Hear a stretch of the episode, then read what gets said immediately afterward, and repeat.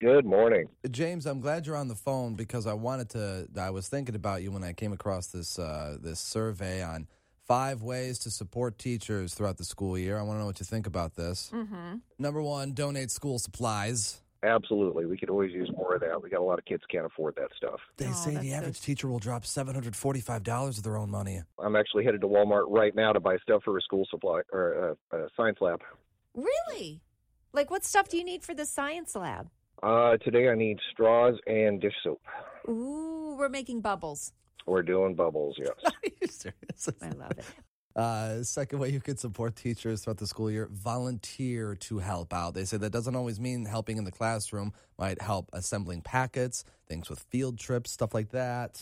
yeah, absolutely. Uh, chaperones on field trips are great if you're doing field trips. And then, uh, like you said, don't even have to help the classroom. Just putting things together in the front office or maybe helping out during a school dance or something could be a huge help to the school. Ah, school dance. yeah. Attend school board meetings is another way, uh, and support policies that serve teachers' interests. Mhm. Absolutely. Go down and speak to the school board and tell them what you think. I would love to. And finally, play an active role in your child's learning, meaning help them with homework. Make sure they complete the homework. Don't expect their teacher to do it all. Yes.